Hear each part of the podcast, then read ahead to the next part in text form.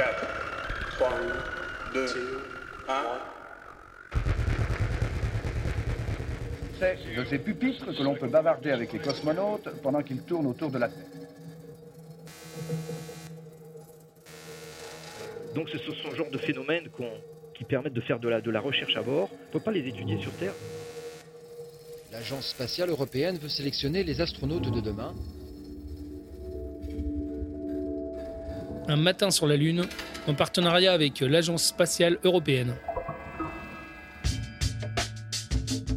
Bonjour à toutes et à tous et bienvenue dans cette nouvelle édition d'un matin sur la Lune consacrée aujourd'hui à la mission ERA de l'Agence spatiale euh, européenne, une mission double pour être plus précis, on parle de la mission DART ERA imaginée en tandem avec euh, la NASA hein, dans le but de dévier des éventuels astéroïdes qui se dirigeraient euh, vers la Terre. Alors pour en parler, nous avons eu le plaisir d'avoir Yann Carnelli en ligne avec nous. Yann Carnelli est responsable de la mission ERA à l'ESA. On écoute tout de suite l'interview.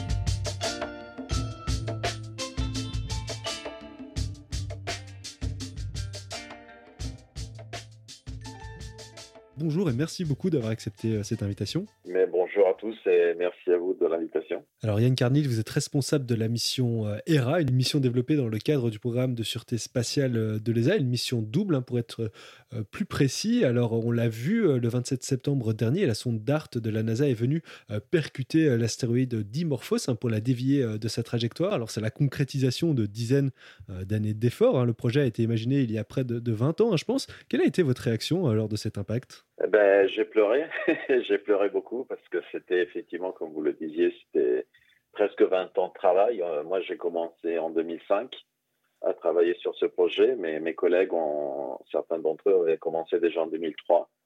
Et, euh, et depuis, on a, c'était une très longue aventure avec des hauts, des bas, beaucoup de bas, euh, comme dans toutes les, aventures spatiales. Mais à la fin, on y arrivé. Donc, il y avait beaucoup, beaucoup d'émotions.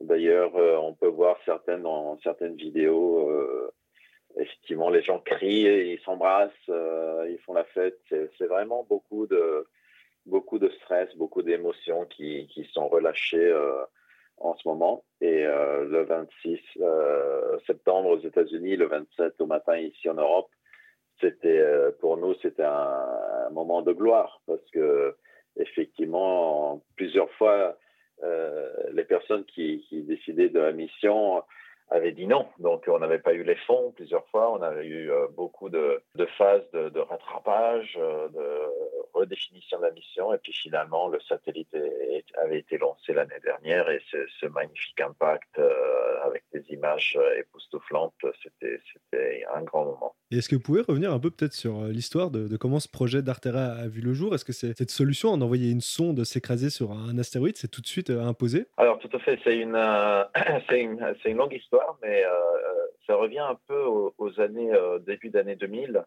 Il y a eu quelques événements qui ont quand même euh, changé ou créé des nouvelles euh, opportunités dans les agences spatiales. D'abord, il y a eu l'impact euh, de la comète euh, Schumacher-Levy sur la planète Jupiter. C'était la première fois qu'on, qu'on- les astronomes pouvaient observer euh, cet impact euh, en direct. Euh, la comète avait fait un passage près de Jupiter euh, où les forces de marée avaient déchiré la comète en plusieurs morceaux, 11 morceaux. Et l'année suivante, euh, donc sur l'orbite suivante, euh, chaque morceau impactait euh, Jupiter en laissant des, cicatrices euh, grandes comme la planète Terre.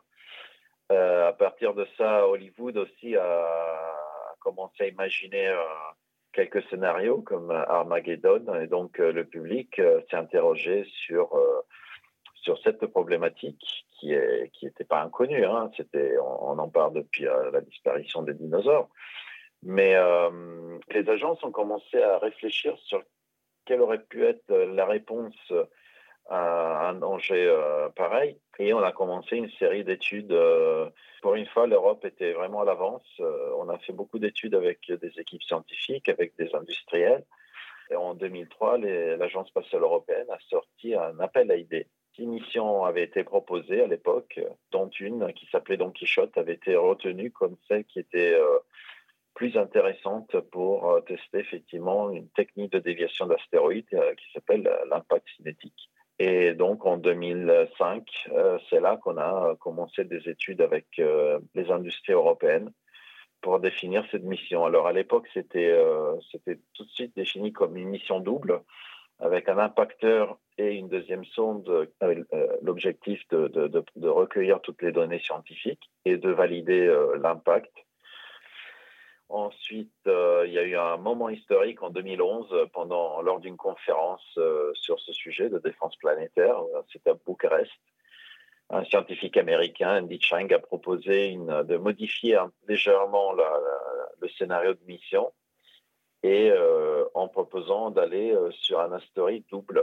Donc c'est un astéroïde, on appelle binaire, qui a une petite lune parce qu'en faisant cela, on aurait pu simplifier beaucoup la mission et réduire les coûts. Et donc, on a commencé à faire des études avec eux jusqu'en 2013, 2014. Ensuite, euh, la NASA a proposé de s'occuper de l'impacteur, donc euh, la mission DART, et nous de la partie euh, scientifique, donc la mission ERA. Et aujourd'hui, la sonde ERA, elle est en construction, elle est en intégration, comme on dit, avec 17 pays européens qui, qui participent à cette magnifique aventure. Et voilà, donc on est, on est en route pour un lancement en octobre 2024. Et donc cet astéroïde euh, choisi finalement, c'est donc Dimorphos. Euh, peut-être que ce qu'on savait de lui et pourquoi avoir choisi cet astéroïde en particulier? Alors Dimorphos, c'est un peu le, le, scénario idéal pour ce test. Euh, ça représente le, scénario idéal dans le sens que il y a plusieurs caractéristiques. le premier, c'est que donc, on a dit c'est un astéroïde double, donc un astéroïde principal, Didymos, qui a une taille d'à peu près 800 mètres de diamètre, avec une petite lune, Dimorphos, qui fait 160 mètres. Alors déjà, la taille est parfaite parce que euh, aujourd'hui, on considère que les astéroïdes de 100, 150 mètres représentent euh, le, danger le plus grand pour la Terre, puisque euh, ils sont petits, ils réfléchissent pas beaucoup de lumière solaire et donc sont difficiles à détecter depuis, depuis la Terre. Et il y en a une quantité énorme, il y en a des, des, dizaines, des centaines de millions dans, dans le système solaire. Donc c'est aujourd'hui, disons, les cibles euh, qu'on cherche euh, avec euh, majeure intensité. ensuite, c'est un astéroïde, donc Didymos, qui passait très proche de la Terre donc en septembre dernier et ça, permet, ça, a permis aux télescopes sur Terre et les radars euh, terrestres de suivre l'impact et de caractériser depuis la Terre euh, la déflexion. Et le fait d'être un binaire euh, nous permet effectivement de, de, mesurer la déviation de la Lune suite à l'impact grâce aux occultations. Donc le fait que la Lune, en tournant autour de Didymos, euh, apparaît et, et, en faisant ça change euh, l'intensité lumineuse mesurée depuis la Terre. Donc c'est comme des pulsations de lumière, disons. Donc si on mesure ces pulsations avant et après l'impact, on peut en déduire euh, la déviation.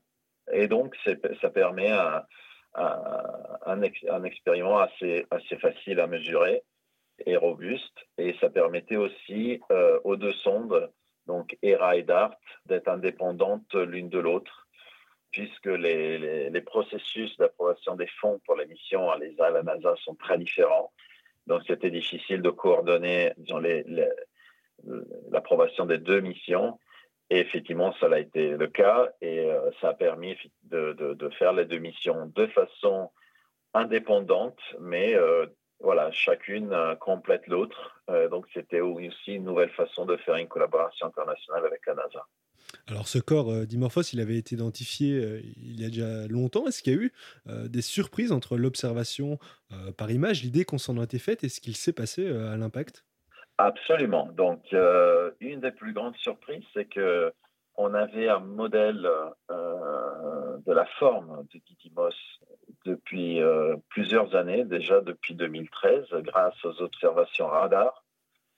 Et on s'attendait à une forme euh, de, de, toupie.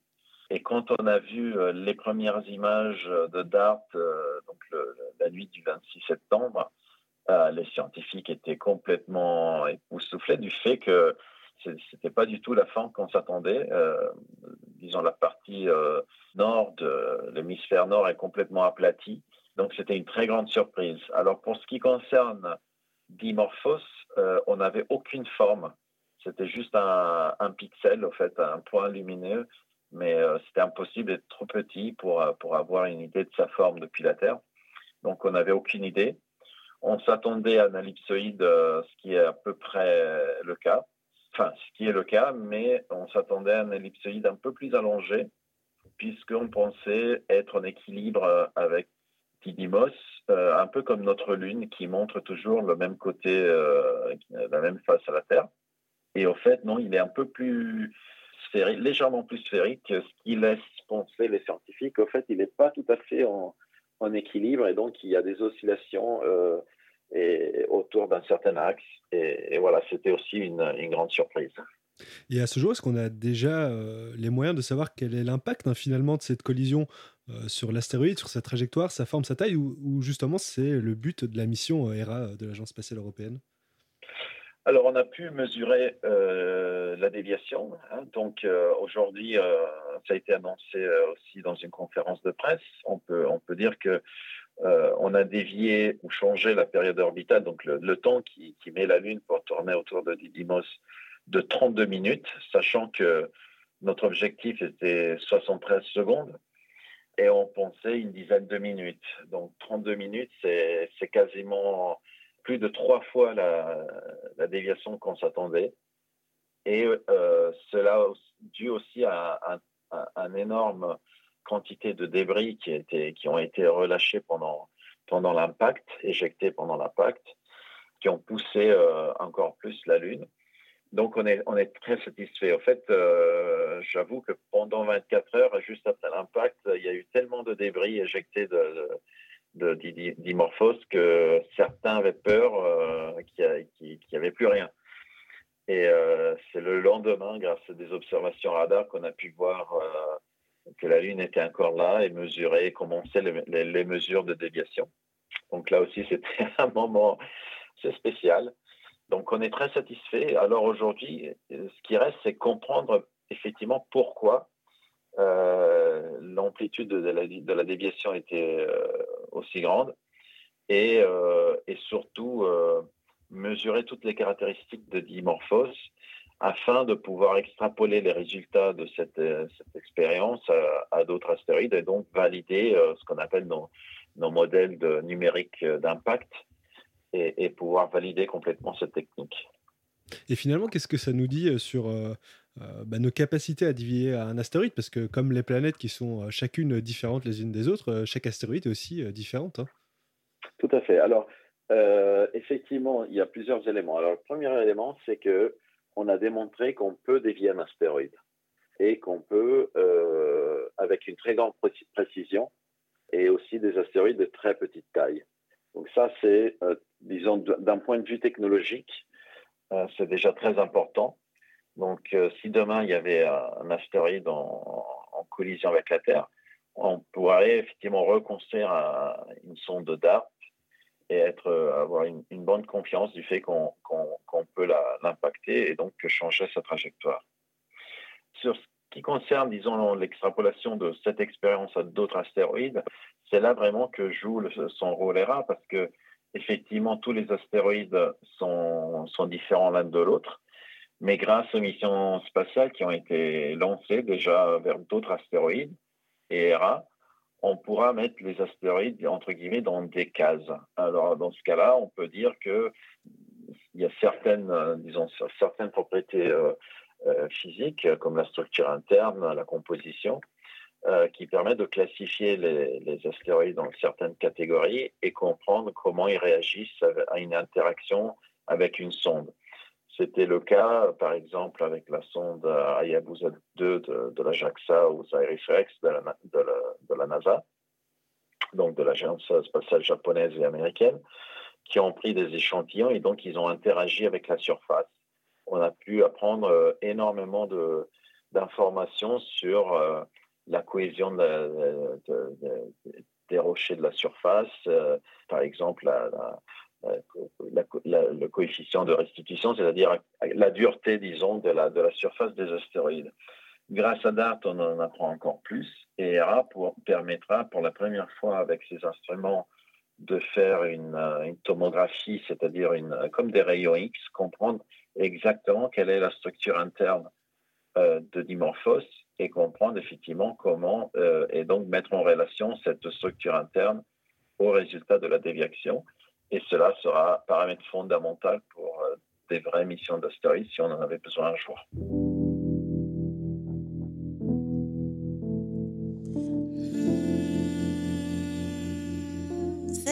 in my heaven of peace. Purifying a captive space.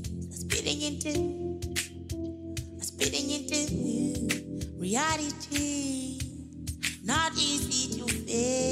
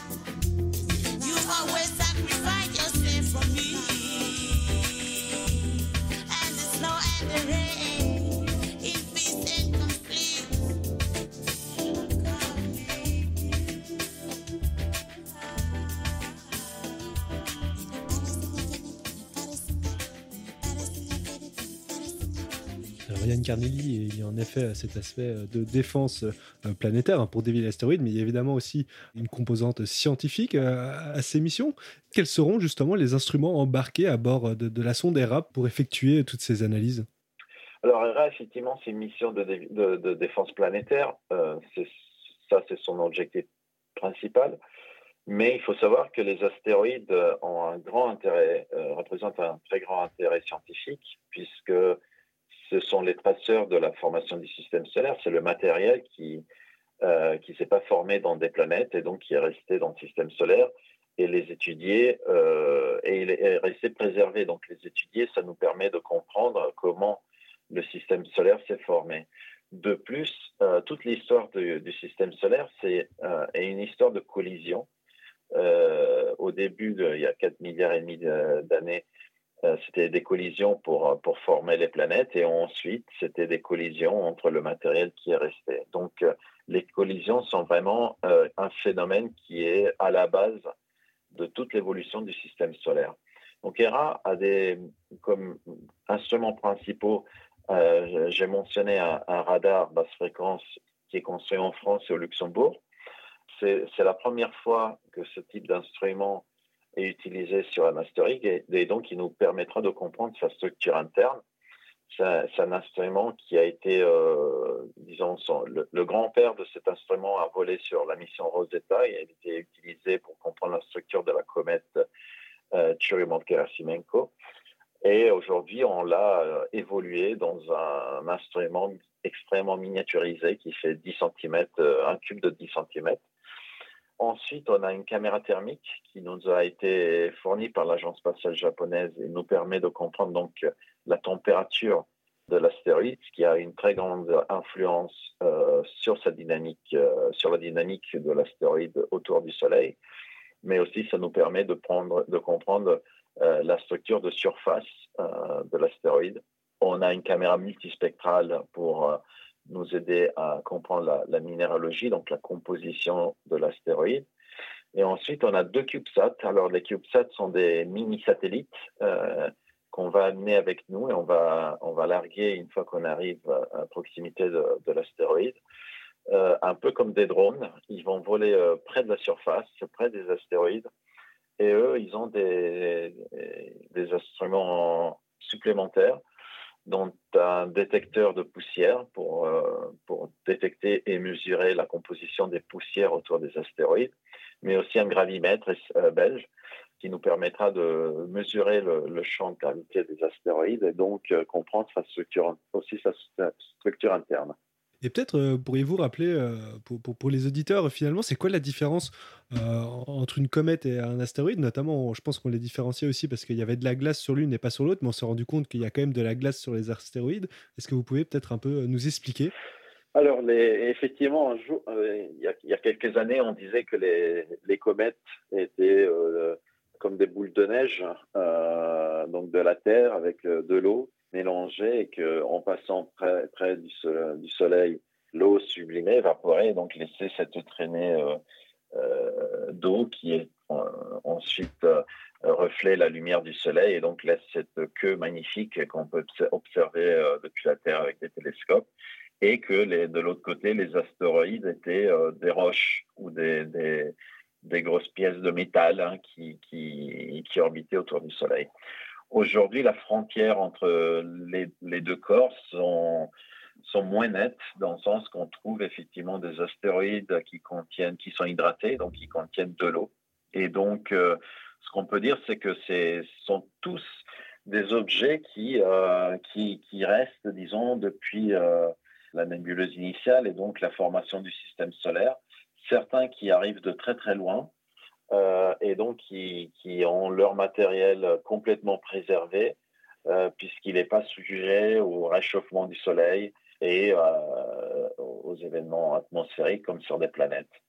Donc, disons que ça reste des corps entre des gros amas rocheux et, disons, des boules de neige avec des roches aussi et des objets extrêmement fascinants. Alors vous mentionniez un peu plus tôt euh, que Dimorphos était un peu l'astéroïde idéal pour euh, faire ce genre euh, de test. Finalement, quelle était sa taille? Est-ce qu'il y a une taille critique justement à partir de laquelle on va s'intéresser à ces astéroïdes? Alors, effectivement, on a mis en place, disons, on est en train de mettre en place un système de défense planétaire à l'Agence spatiale européenne et avec les autres agences, qui est basé sur trois piliers fondamentaux. Le premier pilier, effectivement, c'est le déploiement d'un réseau de télescopes pour euh, scruter le ciel et cataloguer les astéroïdes. Le deuxième, c'est de calculer la probabilité d'impact de chaque objet et donc de, compléter, de continuer les observations pour affiner, améliorer la connaissance de, l'orbite de chaque objet. Et le troisième, c'est euh, le pilier de la, de, déflexion, effectivement, si un jour on en trouve un en route de collision avec la Terre. Alors, disons que la taille euh, sur laquelle on, pourrait commencer à intervenir donc sur une déviation est une taille au-dessus des 50, 50, 60, 70 mètres.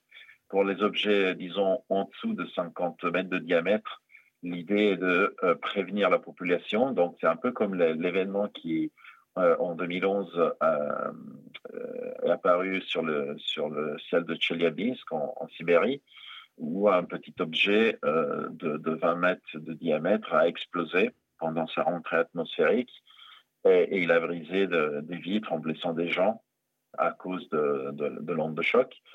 Et donc l'idée, c'est pour ce type d'objet, donc très petite taille, d'avoir un réseau capable de les détecter assez en amont et donc d'avertir la population. Et, à ce moment-là, il n'y a plus de risque. On peut observer disons, la rentrée atmosphérique, il faut simplement prendre euh, des mesures d'être euh, loin de, euh, de vitres ou de choses qui pourraient, qui pourraient casser. Pour des objets, disons, donc euh, entre, entre 100 mètres et 500, 600, 700 mètres, l'idée, effectivement, est d'utiliser euh, un impacteur cinétique. Alors, l'intérêt, un autre intérêt du test d'Artera est aussi de comprendre justement jusqu'à quelle taille on peut penser de dévier un astéroïde avec, avec un impacteur cinétique. C'est-à-dire que les éjectats, comme j'ai mentionné tout à l'heure, jouent un rôle fondamental, dans le sens que si on a un volume très important d'éjectats, cela fonctionne un peu comme un, comme un moteur à réaction, pousse par l'effet d'action-réaction, pousse encore plus euh, l'astéroïde et donc augmente euh, la déviation. Ce qui était le cas avec Dimorphos, donc c'est plutôt une bonne nouvelle parce que ça, ça nous permet de dire qu'effectivement, une fois qu'on a calculé l'efficacité de, ces éjectats, on pourra comprendre mieux quelle est la taille supérieure des astéroïdes qu'on peut dévier avec cette technique. Aujourd'hui, on estime autour de entre 500 et 800 mètres. Pour des astéroïdes de taille plus grande, il faudrait penser à des, mesures plus, euh, énergétiques. Mais il faut aussi rappeler qu'on euh, a quasiment complété le, catalogue des astéroïdes qui ont une taille au-dessus d'un kilomètre. Et il n'y en a aucun d'entre eux qui pose un risque pour la Terre euh, dans les prochains siècles. Donc, au fait, la, la, communauté scientifique et les agences spatiales se focalisent sur des astéroïdes de, petite taille, où une mission comme Ride Art euh, serait efficace. Peut-être une dernière question, si vous le voulez bien, euh, Yann Carnelli, justement, est-ce qu'on a une idée euh, précise du nombre d'astéroïdes de, cette taille qui sont à proximité de la Terre? Est-ce qu'on arrive à bien les, déceler? Alors aujourd'hui, on en connaît 30 000, mais on sait qu'on est autour de, donc de ces, astéroïdes de petite taille autour de la Terre qu'on appelle potentiellement dangereux. Euh, et on estime qu'on en connaît à peu près le 20%. Donc il nous reste encore beaucoup de travail à faire pour détecter euh, ces, objets. C'est pour cela que la NASA est en train de, proposer au Congrès américain une mission qui s'appelle euh, NIOSM pour faire un, donc un télescope spatial pour compléter le catalogue de ces objets. Bien, Yann Carnelli, encore un très grand merci d'avoir été avec nous aujourd'hui. Et merci à vous, c'était mon plaisir. Alors vous pourrez retrouver euh, ce podcast sur radio.be ou radio.fr. Encore merci.